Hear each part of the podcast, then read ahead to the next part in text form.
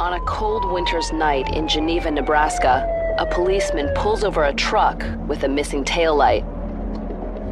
Inside are twenty-year-old Janelle Hornickel, a junior at Creighton University, and her boyfriend, Michael Wamsley. You have your license, registration, insurance with you. You didn't signal back at thirteenth and F and your back taillight's out. The officer warns them to fix the light, but they seem confused. They ask him for directions. Uh, well, we're going south, Omaha's east of here. Pacific, in Geneva. The street they're searching for is located in Omaha, one hundred miles away. With a snowstorm coming, the cop points them towards the highway and lets them leave. Little did the police know at the time, this confusing encounter would be the first in a series of communications between Janelle, Michael, and the authorities before a heartbreaking tragedy.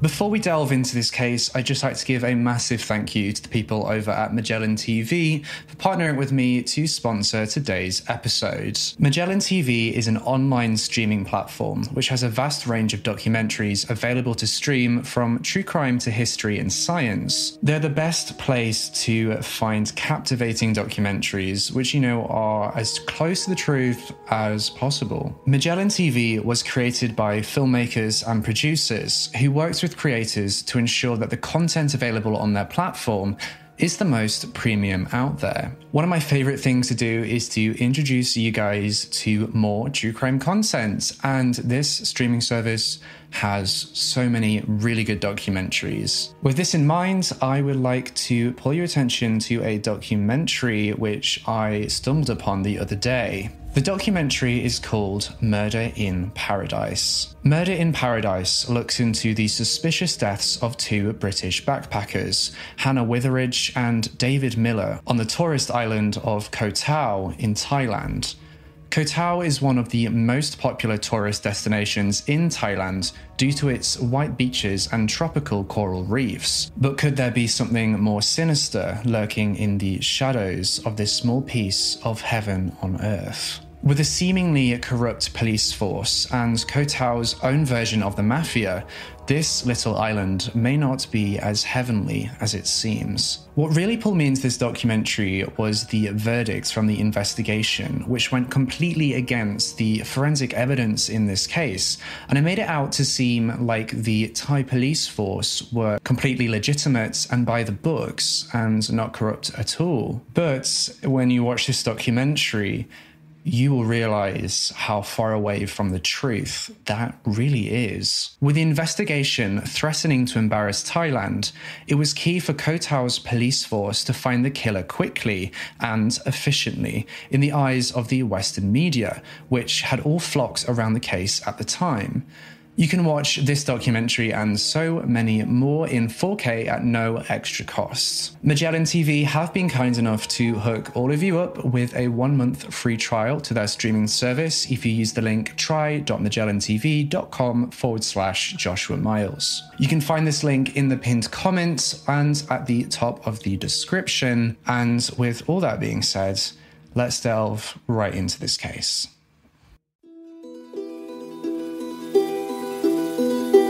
But who was Janelle Hornickel, and who was her boyfriend, Michael Wamsley? Janelle Marie Hornickel was born on Friday the twenty-third of March nineteen eighty-four in the city of Grand Island, Nebraska, to parents Kent and Twyla Hornickel. Despite being born in the city of Grand Island, Janelle's family actually lived just under sixty-five miles away in rural Ord, where she was the youngest of four children. According to her family, Janelle was a star student and prominent athlete at her school. She took part in drama club, sang in the school's choir, and was even on the cheerleading squad. Janelle's academic success saw her enroll at Creighton University in Omaha, about one hundred eighty-five miles away from the town she grew up in.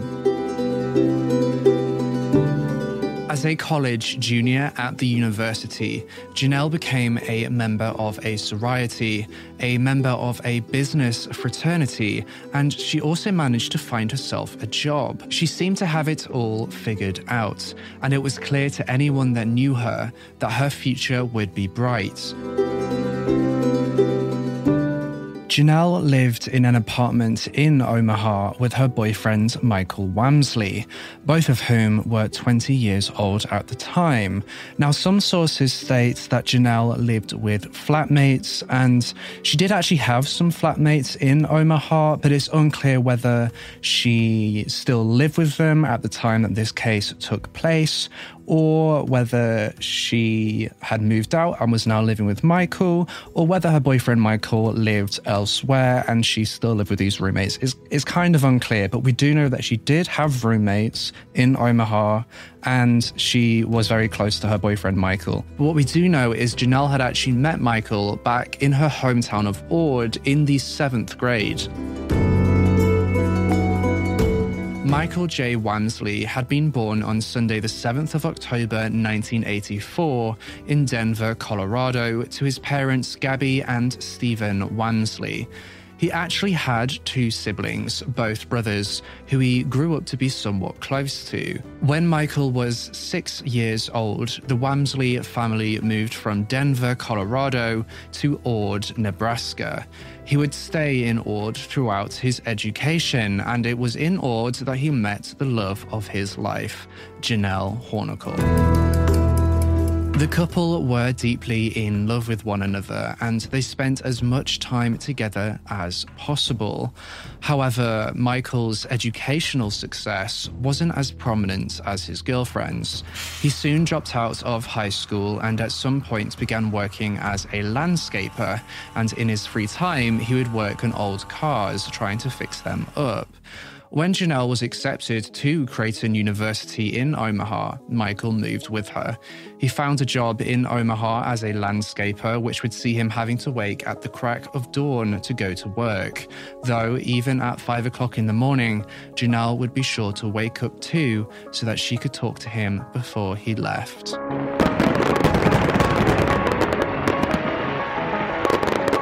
New Year's Eve, December thirty-first, two thousand four, Janelle has gone to celebrate the new year with her family. These photos of Janelle were taken by her mother, and unbeknownst to Janelle's mother, they would be the last that she would ever take of her daughter alive. Janelle was in good spirits that night. She had a regular sleeping pattern and was looking forward to what the new year would bring.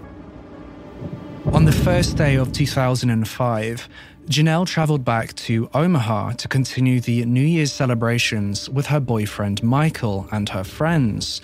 What actually happened from January first, two thousand five to the fourth of January, two thousand five is largely unclear. We know that Janelle and Michael went to a few parties, as most college students would. But the next concrete event in this case would take place on the fourth of January, two thousand five, when a police officer pulled over a car in the middle of a snowstorm with Janelle and Michael inside. It was at about seven thirty p m when Janelle's black pickup, which was being driven by Michael, would be pulled over just outside the small town of Geneva, Nebraska, for failing to signal.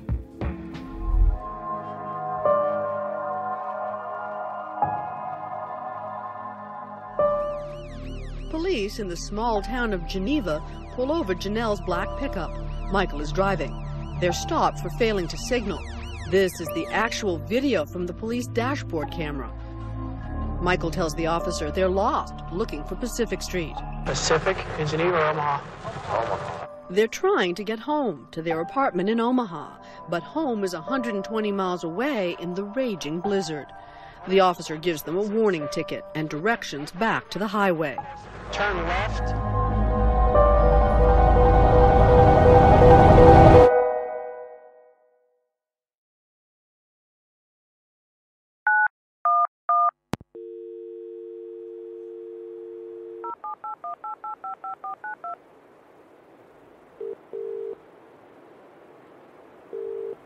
Hi, um, I'm in Omaha, like in a man-led apartment complexes. There's a lot of Mexicans and African Americans, and they're all dressed up in like these cold outfits. My address at Mandalay is seventy-five twenty-four. The address for this is in the trees right above those complexes. They're here now. There's no power here. They're taking the cars. They're lighting them in the trees. Hiding what in the trees? The cars. In the trees. In the trees. How many are out there? Now, hundreds. They're ordered. Police on the way. The police on the way, though, okay? Okay, how long do you think it'll be? Because it's time to get out of there because of the snowy conditions. Can't send the helicopter to go over the trees. The helicopter cannot uh, us fly in this kind of weather. I don't know how to get out of here. There's lots of people in here. I can't find a way out anywhere, ma'am. We even have a pickup and we're trying to find a way we can push through even. There's nothing. Is it people moving it for because of the snow? Well, they're hiding them in the trees and breaking them down and stuff. Hiding what in the trees? The cars. How are they getting the cars in the trees? There are spaces in the cars, and they're breaking them down, taking the tires off, moving the pieces of metal around, and putting them in there. In the trees. In the trees. What's your name? Janelle Hornickel.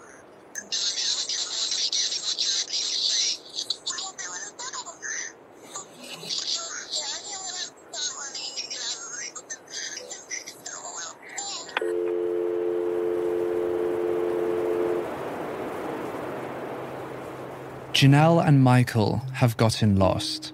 They've driven from the main highway roads on their journey back to their apartments in Omaha, with snowstorms battering their pickup and outside temperatures reaching ten below. It's important to briefly note that the nine one one calls in this episode are snippets from the full calls. Only these snippets have been made publicly available. Despite the freezing temperatures outside, Janelle and Michael still have half a tank of gas in their vehicle, which would easily see them sheltered with heating to wait out the snowstorm to the morning. But Janelle and Michael have seen something out in the snow that is scaring them beyond belief. They claim to the nine one one dispatcher that there is a group of one hundred to two hundred people out in the snow. And weirdly, that group of people is hiding cars in the trees. Janelle and Michael's fear of this group of people pushes them to decide to get out of their warm pickup so they can run away to safety. They believe that they're not far away from their apartment in Omaha, but little do they know, they're actually stranded about twenty-five miles away in a rural area southwest of Omaha. And unfortunately for Janelle and Michael, the location they're in doesn't fall under Douglas County nine one one, the area where their apartment is located.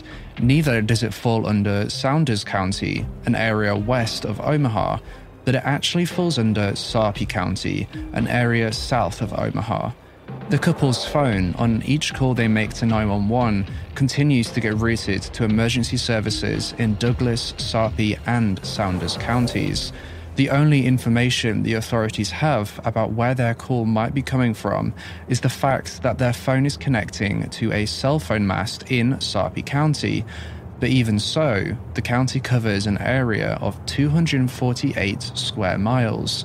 Finding them before they freeze to death in the middle of a blizzard would be like trying to find a needle in a haystack the size of one hundred twenty thousand thirty-two American football fields.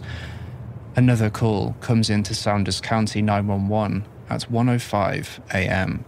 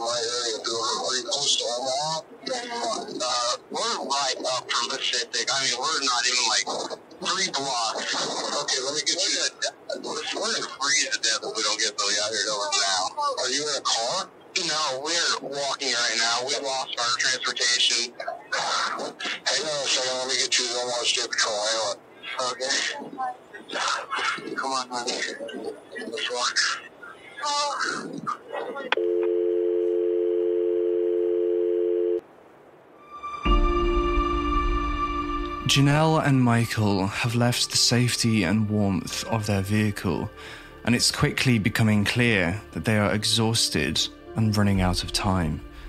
The nine one one dispatchers are desperately trying to pinpoint their exact location, with each second ticking closer to their deaths. For some reason, Michael and Janelle are convinced that their car has broken down or it has crashed, despite the fact that it is in perfect running condition and still had plenty of fuel to get them to safety. twenty-five minutes after the couple's second call to nine one one, at one thirty a m, Michael phones the emergency services for a third time.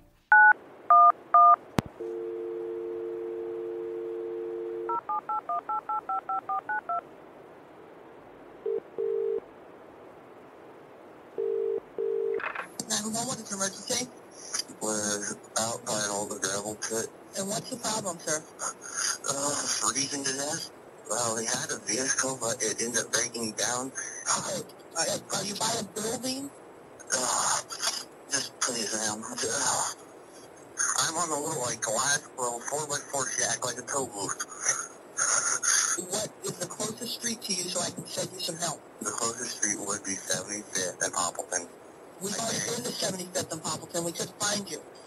Ma'am, my pickup was stolen. I had to go find it. Uh, please help us. My girlfriend is really freezing. I'm cold. We can't get out of here.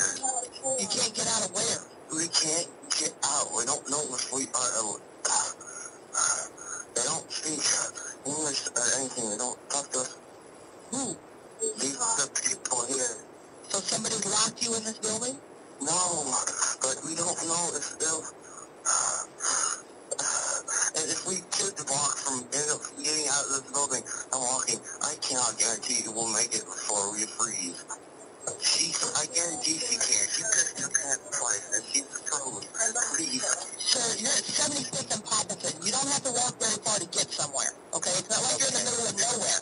Yeah, but we're at here probably a good quarter mile from, maybe a quarter mile from seventy-fifth. That's all I'm saying. Can you please just go in a village? No, I can't help you if you're not going to help yourself, okay?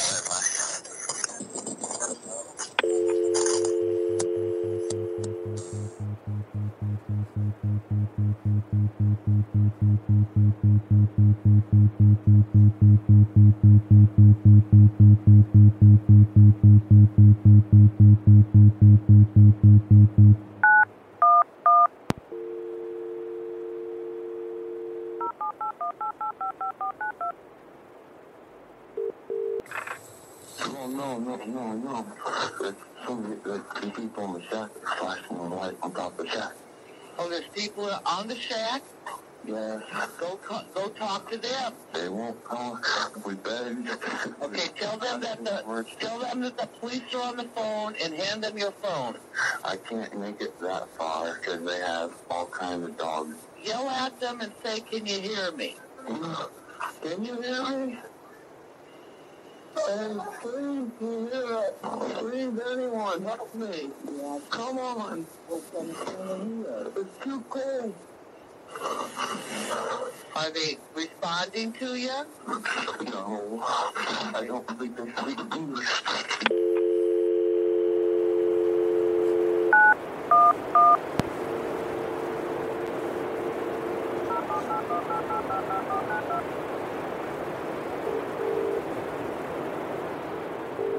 What brought you to that location? My pickup. Why, why would your pickup go to that location? I don't know. I I don't know if there's anything else I can tell you. Did you see pontoon boats, you said? Yes. Honey, come on, get up.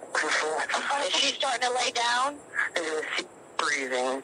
Please, you over here now. And Mike, Mike, I want to help you so bad, hon. I want to find out where you're at. It's come here, baby. So you see pontoon boats, what else? We're just like over from seventy-six. Does that make sense? Mike, because that doesn't make sense. Sheriff's departments now, we've talked to Omaha, we've talked to numerous people, and nobody can figure out where you're at. No more, but, damn, I just, I don't know, I don't get it safe. Oh my God. Okay.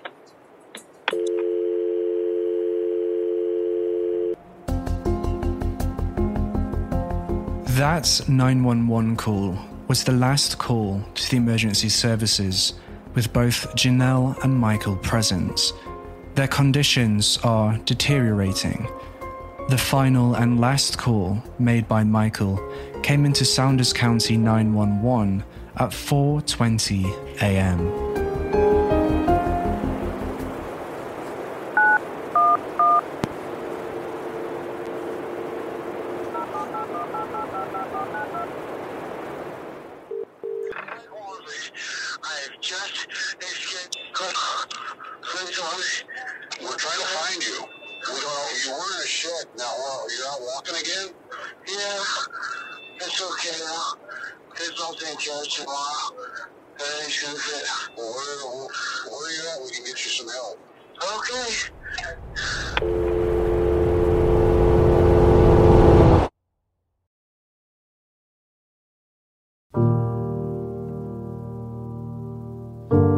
That was Michael Wamsley's last recorded words. Authorities combed through Sarpy County, searching for the missing couple in the hopes that they had both found shelter. Just over twelve hours from Michael's final call to authorities, search and rescue teams located the couple's truck. As we've previously discussed, their pickup truck had plenty of fuel to have kept them warm till the morning. They had also left their jackets in the car. The search for Michael and Janelle intensified. The snow, after a day and a night of heavy snowstorms, was more than a foot deep. Search teams made up of volunteers and the authorities painstakingly worked their way through Sarpy County. On the sixth of January two thousand five, more than twenty-four hours after Michael's last call to the authorities, the remains of twenty-year-old Michael Wamsley were recovered a half mile north of a sand pit lake.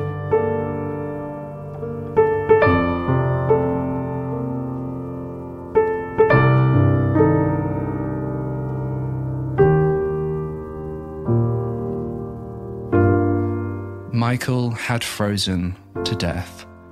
He wasn't wearing any form of warm clothes, no coat or jumper.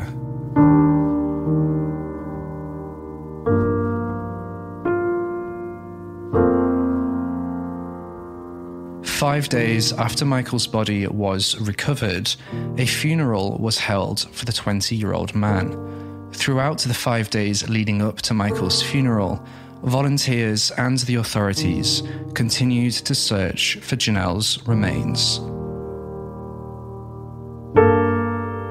The day after Michael's funeral, on the twelfth of January two thousand five, the conditions in the rural area of Sarpy County that they were searching in deteriorated. Subsequently, only fire crews and law enforcement officials were permitted to continue the search. And it was on that Wednesday, the twelfth of January, that the remains of twenty-year-old Janelle Hornickel were discovered on the edge of a sand pit lake, half a mile from the location that Michael's body was found. Both Janelle and Michael had been within two miles of their pickup truck, and both had sadly succumbed to the freezing and snowy environment.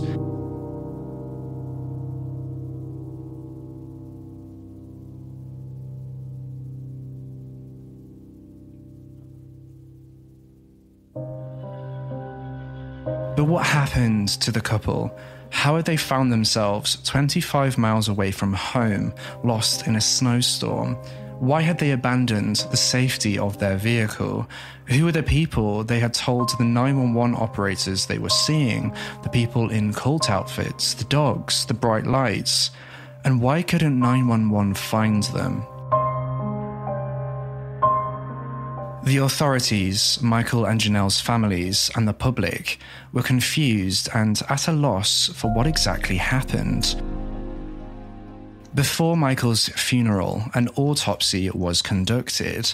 An autopsy was also conducted on Janelle's body prior to her funeral. Both autopsies were conducted by Sarpy County Attorney Lee Polikov, who served as the county coroner. It was determined that the cause of death for both Michael and Janelle was hypothermia, a condition that kills over one and a half thousand people in the United States every year. No other significant injuries were found on either Michael or Janelle, and the alcohol blood level was determined to have been insignificant for the couple. This means that they hadn't sustained a head injury and hadn't been intoxicated through alcohol use at the time of death. A full toxicology workup was conducted to establish the presence of any drugs in their systems which would have potentially caused delirium or something to that effect. After all, they claimed to have seen people putting cars into trees, something that clearly isn't rooted in reality. The toxicology reports came back, and it revealed vital clues as to what happened to the twenty-year-old couple. The drug methamphetamine hydrochloride, otherwise known as crystal meth, was found present in both their systems. The amount present was more than what would be prescribed for medicinal use, but it wasn't nearly enough to cause an overdose. Janelle actually had a higher level present in her system than Michael. Marijuana and nicotine were both also found in their systems, although it's unclear to what level it was found and whether it was notable in this case. According to the organization Talk to Frank, crystal meth can reduce your appetite and make you feel exhilarated, alert, awake, agitated, paranoid, confused, aggressive, and aroused. The drug's effects typically last between four and twelve hours, but depending on the dosage and the purity of the drug, it could last much longer. It can also cause the users to go without sleep for an extensive period of time. Lack of sleep or sleep deprivation can significantly alter your perception of reality. It can cause you to experience hallucinations. It's also important to note that a psychiatric syndrome called folie à deux, or madness for two, or shared delusional disorder, can actually mean multiple people can experience the same hallucinations due to suggestibility and their vulnerability. The crystal meth, sleep deprivation, and folie à deux combined is a very plausible and widely accepted theory as to what happened to Janelle and Michael. It's unclear when exactly the couple took the crystal meth, but it's highly likely that they had taken it at a party the day before or a few days before they drove in the snowstorm. With the sleep deprivation and crystal meth still in their systems, it is hypothesized that they became lost on their route back to their apartments in Omaha, likely taking a wrong turn.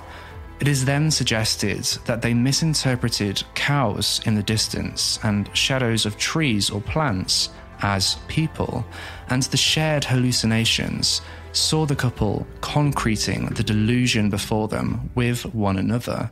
They would build their delusions and bounce them off one another and confirm what each other was seeing. The paranoia is clearly heard in the nine one one calls that they made, and the irrational behavior they displayed would support this hypothesis. Further, some users of crystal meth experience a feeling of being really hot or warm, which would have meant, combined with the irrational behavior, that they would have left their warm pickup truck without a second thought to put on their coats. In their recovered vehicle, the authorities also recovered a small amount of the drug crystal meth and tested it to see whether it had been cut with anything else. The test results came back and showed the drug they had taken to be ninety percent pure. The investigators then compared the purity of the recovered drug to the levels in Michael and Janelle's systems and determined solidly that the drug had been taken two to three days prior to their deaths. Janelle had never been involved with drugs before, and it is suggested that this was her first time using substances in this manner for recreational purposes. This answers many questions in this case, but one still stands out. Why did it take so long for the nine one one dispatchers to locate or narrow down the location of the missing couple? Regardless of whether the couple were on drugs or not, they were still very much in trouble and deserved their lives being saved. It was discovered that the nine one one dispatchers in all three counties that received calls from the couple hadn't received upgrades to their cell phone tracing systems. This meant that they simply didn't have the technology at hand to triangulate Michael's cell phone. All three dispatcher call centers were upgraded to the cell phone tracing systems shortly after this case, with dispatcher call centers across the United States following foot. If nine one one had the technology in place when the couple found themselves in trouble, they would have had a much higher likelihood of surviving and being rescued alive. This case is a sad case of substance abuse, poor decisions, and a lack of technology. And it resulted in the early deaths of two very intelligent people. And that's everything I have for you in today's video. Make sure you're subscribed to this channel and you've hit that bell icon so you can be notified every single time I post a brand new Curious Case episode, just like this one. Thank you again to Magellan T V for sponsoring today's episode. I strongly recommend you use the link in the description and in the pinned comments to go check out their true crime documentaries. I've just watched the documentary Murder in Paradise, which was about a murder that occurred in Thailand. It was very, very interesting to watch, and I'd like to know your thoughts and opinions. Make sure you let me know your thoughts and opinions on the case I've covered today on this channel and on the Magellan T V documentary in the comments section down below. And with all that being said, I'll see you in the next case.